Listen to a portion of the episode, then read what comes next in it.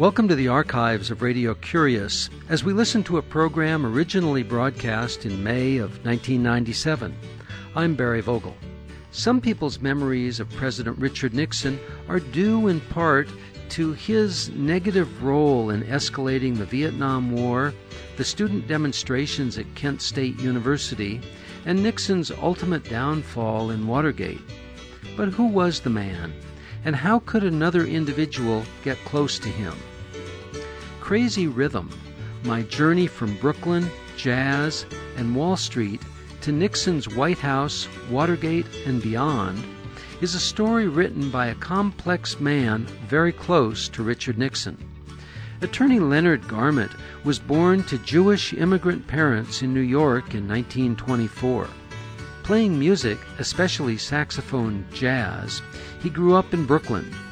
As a good student and with what he describes an ambition to run things, Garment finished law school in his early 20s and began working for a major Wall Street law firm. Even though at times he characterized himself as a liberal Democrat, Garment became a close friend and law partner with Richard Nixon and later became the attorney for and the counsel to President Richard Nixon during the time Nixon was embroiled in the throes of Watergate.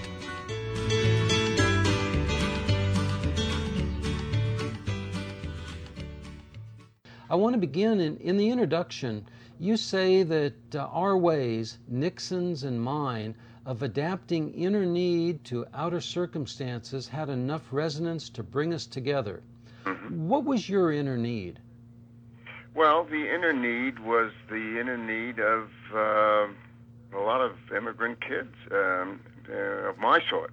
Uh, that is, the, the, the children of the immigrants from Russia and Poland uh, running around the streets of Brooklyn. And the inner need was to find a role, to find an identity, to uh, um, fulfill our parents' ambitions first, to uh, but that's your climb, parent. climb the pole, climb the ladder, and be uh, after New York was there, shining across the East River, the city for conquest. So that was kind of an inner need was uh, was that of uh, of a, of a uh, essentially an assimilated identity. And uh, at that point, and uh, Nixon. Um, his inner need. His own problems of that sort. His his own inner need was to uh, reestablish himself as a as a possible candidate for the presidency to get himself into a, a new a new venue where he could uh, practice law at least uh, superficially. Uh, well, I think with the determination to, to do his job, but also to uh, prepare another base camp for for still another assault on uh, yeah. the uh, yeah. Mount Everest of American politics, namely the presidency. In, of us had we both had we both had uh, mountains to uh, uh, to scale in a way, and both of us, I think, were, were needed the distraction of competitive activity to avoid problems of, of depression. Simple as that. In um, in the book uh, where you talk about the time that you spent in uh, the Nixon White House uh, in the year or so prior to his resignation, uh, was there ever a point where you felt uh, a real obligation that uh, you either pushed aside or pursued to investigate the reliable reports uh, that you heard about Nixon that would affect you, like the tapes and the 18 and a half minute gap. You were there as no. Nixon's advocate. All of these things were they were being investigated uh, by several hundred uh, uh, lawyers and. Uh, well, I know that, but you were Nixon's lawyer, and you were the person who spoke for him or provided him advice. And as an attorney, I find that to give the good advice, you have to know the truth. Otherwise, you have one hand well, that was, strapped was, behind your back. Barry, that was the that, Barry. That was the heart of the problem, which was that um, uh, he ran his own case, uh, and he was dealing with it from from the beginning from the uh, June, 25 years ago, June of 1972, uh, right, pretty much the end as uh, as a political problem that over which he would preside, and he would give he'd give out those pieces of information that he felt he could uh, make available to lawyers, so-called lawyers around him, and other people, um, without giving too much away. He knew, I think, that if he permitted us to have access to everything, that most of us, that is I, Fred Buzhardt, some of the other lawyers, just would not be able to uh, stay in the White House. So he kept that to himself, and he felt that if he if he lasted long enough, if he could get past uh, oh the fall of 1974, the midterm elections, he probably could uh, he probably could sweat it out to the end.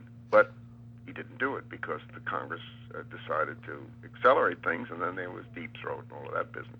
Who was Deep Throat? Do you have any ideas? Well, I have I have some ideas, but you know that's that's an area in which I I, I think it's uh, I mean, you you say there's it's maybe It's worse than pointless to speculate about people. Everybody's been doing that for years, Sure. and uh, you say there was one and maybe there were many Deep Yeah, I, well, I think my general uh, take on this is that uh, there was a there was several uh, there more there's more than one um, uh, person in the deep throat chorus, and that there was uh, there was a Pavarotti or a Lauritz Melchior uh, who was uh, belting out the, the principal songs and the main lines uh, for. Uh, for the Washington Post for uh, Woodward and Bernstein.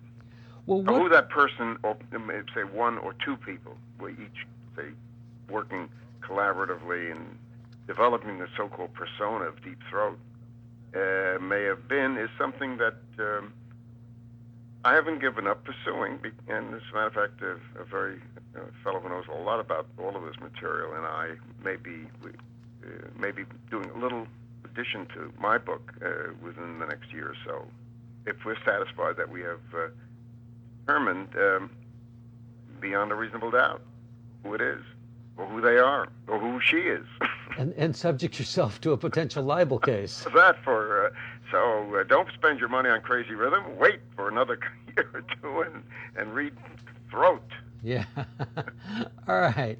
Um, I, I want to ask you um, about, you, at one point in the book, you talk about how you were dispensing hopeless answers to an unanswerable press. How does that make you feel when you're standing there as the lawyer for the Oh, President of the United States that. Doing that? I've done that a lot of times as a lawyer. I mean, in the years I tried cases, I was giving fairly, I'd be giving hopeless, making fairly hopeless arguments to an unresponsive court. But that's different when you're talking to an unresponsive court. Here you're speaking. The court does. The court, even an appellate court, doesn't yell at you the way uh, 110 White House press people were during the time, saying, "Land, what's all the BS? How, you, da- how can you?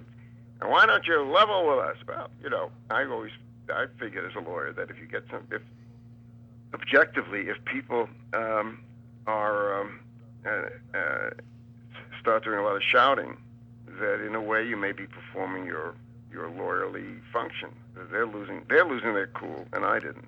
Uh, so that was just part of the, that was that was the easy part of the job. Did you know the answers to the questions they were asking when they say, How come you're not telling us? No, I didn't for the most part, and that's what I was trying to say, and that's what they found very unsatisfactory. This was a the, one of the big press conference went off I don't know two and a half hours. It was broadcast all over the White House on the White House uh, broadcasting system, and uh, it was the um, the day of the release that we released the so-called May 22nd statement by the president, in which he uh, he revealed a lot of things, but uh, and, uh, essentially maintained that he uh, was not involved and didn't know crucial things. And, uh, but he did reveal he revealed the uh, Ellsberg uh, break-in. That, that, the, not the Ellsberg, it was the break-in. The break-in of doc, Dr. Fielding's office. in Dr. Fielding's office, and, and various other things, and mail, the whole uh, Huston plan involving mail covers, and so on and so forth. Were you aware of So the basically, I said, well, you know, there a lot of these things have, have been done uh, uh, for the past 20 years by other administrations. Uh, FBI stopped doing them. They, this administration started to consider doing it after the after the Ellsberg um, um, leak of uh, massive leak of the Pentagon Papers and all of that, and uh, it didn't go forward. Um, then they'd ask other questions and say, "Well, why don't you know? Tell us about this or that." I said, "I just don't know. I'm trying to find out." It's a uh, it's a wonderful uh, a mystery that's in progress, and I'm just one of the persons trying to. Yeah. You see, I knew a lot of the press people, And although they, they did a lot of shouting and screaming, I think uh, That was their yeah, job. members of the press uh, believed me when I said I didn't know. But Well- had to do a lot of shouting and screaming because they were understandably frustrated uh, with my inability to give them satisfactory, newsy uh, sound Sure. bite.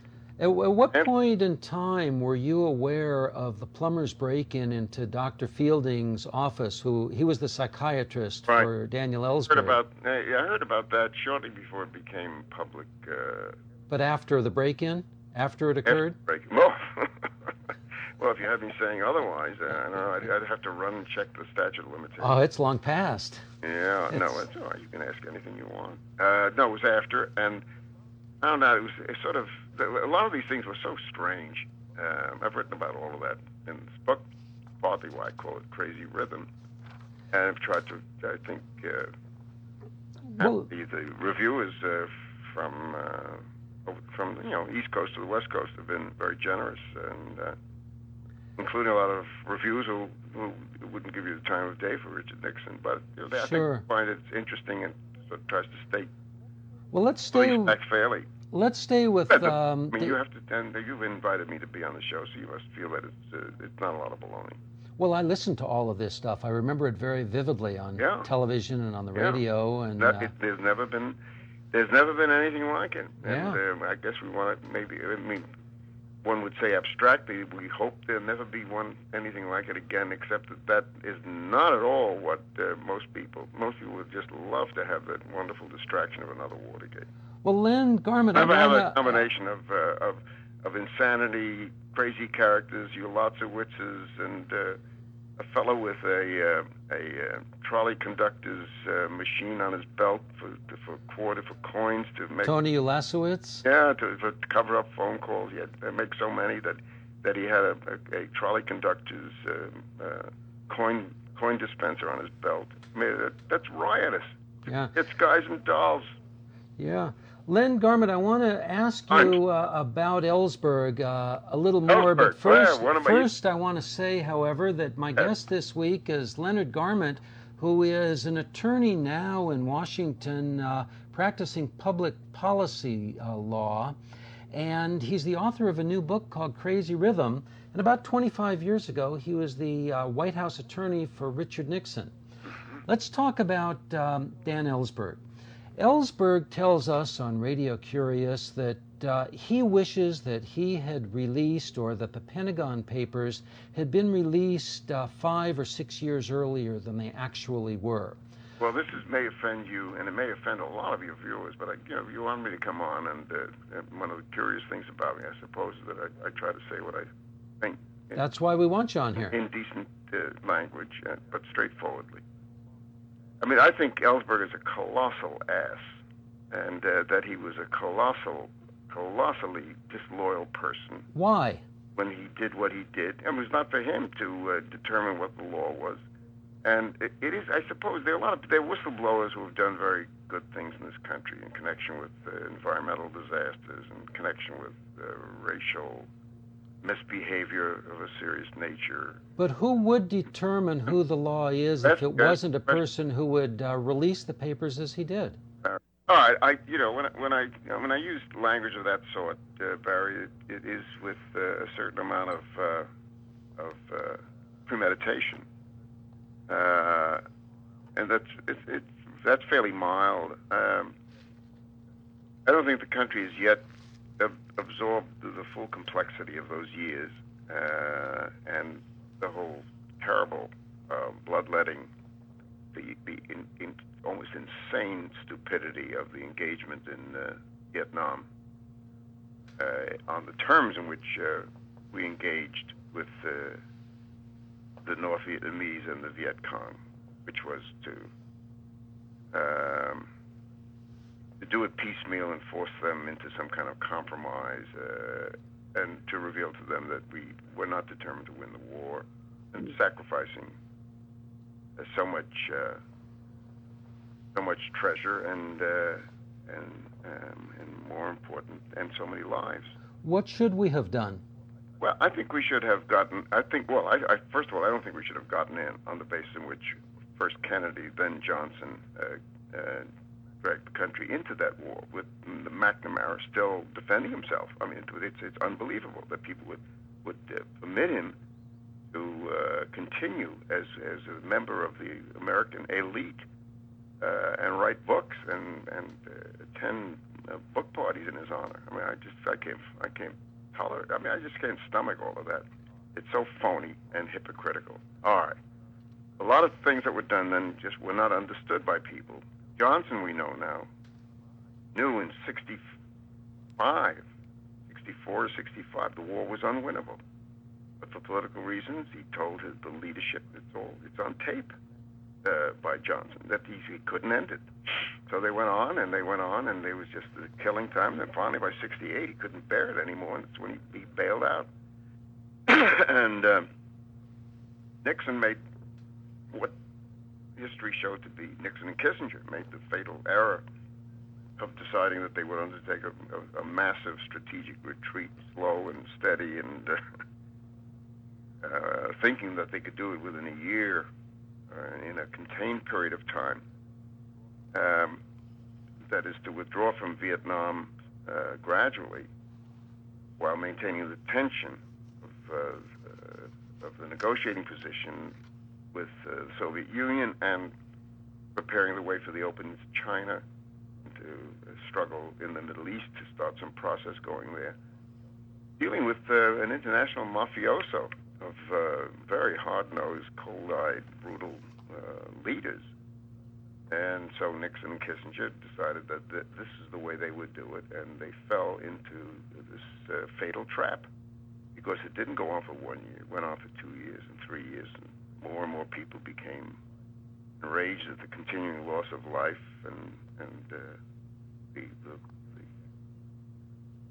interior damage within the country, and more and more shouting and screaming, and of course, uh, along came Ellsberg, who of course was uh, a Green Beret. I mean, he himself was. Uh, I mean, it, it is alleged by people that he performed some fairly uh, tough, uh, uh, and perhaps even brutal acts against the Viet uh, Cong uh, when he was over there. Have you asked him about this? Well, I've, I made my views known to him very clearly. He knows that. What's he respond? What's he say? His response is that uh, you know he has his own view. He's now running, you know, in some in the nuclear uh, group, I mean, this his whole life is now is now um, built around the, the his drop of of the of the Pentagon Papers. And uh, Nixon and Kissinger made the terrible mistake that led straight to, to Watergate, which was to uh, fight the papers. Nixon and Kissinger became enraged by that leak. That's what led to the creation of the plumbers to, to repair such leaks plumbers included a couple of, uh, uh, shall we say, slightly uh, strange and irresponsible people. Charles Colson took the president's uh, anger and uh, angry orders very literally, and uh, and and off they went, for which Nixon was responsible, and he bought into the very the very bitter wind of Watergate wars, and that's that's what brought about the destruction of his presidency when Nixon, there are a lot of other factors, but uh, sure, that's you know, sort sure. of a simple uh, overall version of what took place. Now Ellsberg is still going around like you know I am I am the law I am above the law. Uh, Daniel Ellsberg. I wish I had done it sooner. Uh, and this is it is a kind of a you know it's it's a not unfamiliar in my my belief. This is uh, my belief and the belief of others, it, it is kind of it's almost a megalomania to feel that uh, he could have controlled the the universe of uh, life and death in Vietnam by blowing the whistle sooner in some way. Yeah, uh, I want to ask you something that you just mentioned about uh, Col- Colson. This is one of the most self-righteous men I have ever met in my life. And uh, there's a great old Irwin Shaw short story called The 80 Yard Run man who, who ran 80 yards when, in the first year of college for a touchdown, and for the next 35 years lived with that experience, and that's that's Daniel Ellsberg. Yeah, well, uh, I, I, want to move on and ask you something that you said about Charles Colson uh, a minute ago, and that's when you said that he took uh, Richard Nixon's angry orders literally. When Nixon gave those orders, uh, was that uh, something that he consciously thought out and plotted, being the crafty Oh, politician, or was it a reaction to something that was happening? Right. No, there, was a mixture. I mean, there are some things that, that Nixon had uh, wanted done, consciously, coolly, coldly, in pol- in terms of politics. You know, let's get those guys that are opposed to us. I mean, why why why are those people getting all the money? Uh, they're our enemies and they're screwing us. Why don't we screw them back? You know, that's uh, that's ordinary political stuff on the inside. You don't you don't say it publicly. Yeah, You don't release tapes. right. But he eventually did because he had to. Well, you know, I mean, imagine uh, releasing tapes of uh, uh, America's uh, nighttime conversations uh, at home, in bed, uh, at a party, after a couple of drinks. Uh, Sure. No, it'd be pretty loathsome and quite interesting and quite Yeah. zany. But that's you know that's called freedom of association, freedom of thought, and it's the heart of the, of the whole business of uh, of First Amendment Yeah, uh, freedom. yeah. But you don't put those things on tape. If you do, you You got to be careful. I got another question for you. Um, you imply, I think, and my question is is it an implication that you say that the nation would accept the idea of a pardon from the new president, President Ford, and then you, in parentheses, say which was wrong? Are you It'll out to be implying wrong.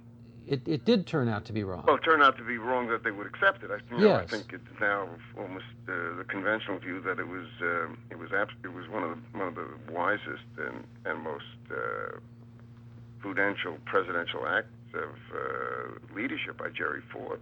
well, my He question would have been is a mess with a trial of uh, of uh, Nixon uh, sure. trial for months, uh, paralyzing everyone and everything. And you make that very clear in your book. Why was Uh, I wrong? No, no. My question is what message was sent to the American public when the highest leader of our nation is not held accountable for his acts? Well, uh, the message that's sent is uh, is one that's easily uh, distorted. I mean, the message that was sent via the, uh, the makers of messages and uh, opinion and communication of uh, value judgments, that is the media and the uh, the again our good old elite establishment was that no man is above the law, and now now that Nixon had given up the presidency and relinquished the defense of presidential uh, uh, privilege from trial, he should he should be tried just like anybody else. Um, the press, wa- the press was also. I mean, th this was the attitude of a lot of the press people who hated Nixon and really wanted to see him die. Uh, they didn't just want him to see him; they wanted him to re- retire. They really wanted to see him uh, fry in Mazola oil Who's this? a lot of the press people. I mean, and, and people on the uh, on the intellectual left in in good old New York and Washington. It was not enough that Nixon was disgraced and that he resigned. They wanted to, to have him tried, and they wanted all of his ideas and his history uh, revoked, uh, abandoned, destroyed, redacted, expunged from the record of history. And that's what they were disappointed by when when when Ford said, "I'm I'm pardoning this this fellow using the pardon power that Yeah, in selection of Ford- Ford as the replacement to Vice no, no, President. Agnew, was there any Barry, discussion of Barry, this? Barry, you got to let me finish a sentence. All right, I thought I did. No, no, I was I said that's why the president the, the pardon power exists. The exercise in order to spare the country something that is more terrible than uh, a, a a particular wrongdoer going free. Lincoln did it in a way that, of course, history now considers one of his wisest acts when he pardoned when he pardoned the uh, in ex parte Milligan. Uh, the exercise and it was determined by the Supreme Court. The president had the power to pardon all of the of, con- of the Confederate uh, soldiers and leaders who had uh, performed, uh, acted treasonously. If he didn't do Yeah. that, of course, the country would be back having another civil war. That's right. And the uh, Ford pardoned Nixon because, uh, and he bit that bullet because he knew that if Nixon was transported around, in effect, like a, a freak in a cage or in a courtroom, or through all of the savage battling and screaming and yelling, uh, between left and right and Republicans and Democrats. It'd be a very horrible thing for the country. Was there any discussion with Ford about this issue before he was appointed to replace Spiro Agnew? Not that I know of. Certainly not by me, and I've never heard that it was uh, that it was that was even broached in the slightest way by anyone. Well, Len Garment. Heard, uh, I have never even heard that suggested by anybody. by Well- people who've suggested everything. Yeah, I'm not suggesting it. I'm just I- asking. I understand. Um, Oh. Len Garment, I want to thank you for joining us on Radio Curious. I enjoyed it very time- much. Time flies by, but before we close, I want to ask you the question I ask all of our guests at the Sure. end of a program, and that is, would you tell us about an interesting book that you've read lately? Uh, yeah, I'll, I'll, I'll tell you. I'll tell you three very quickly. Uh, two domestic and one one foreign. Read them over one glorious four-day weekend uh, when I just, just stayed in the house and got to bed to rest up from this book tour. Um, Philip Roth's American Pastoral. Uh, wonderful coming together of uh, American history and a, uh, creative uh, writer's life and work. Second American book, uh, absolutely superb novella by uh, uh, by Saul Bellow called The Actual. 104 pages of condensed wisdom and uh, and prose poetry uh, with the the, the Bellovian voice floating over you. Third would be um, um, well, let me go to the foreign. I haven't finished the third one yet. That's uh, and that's also foreign. But the, the third would be a novel.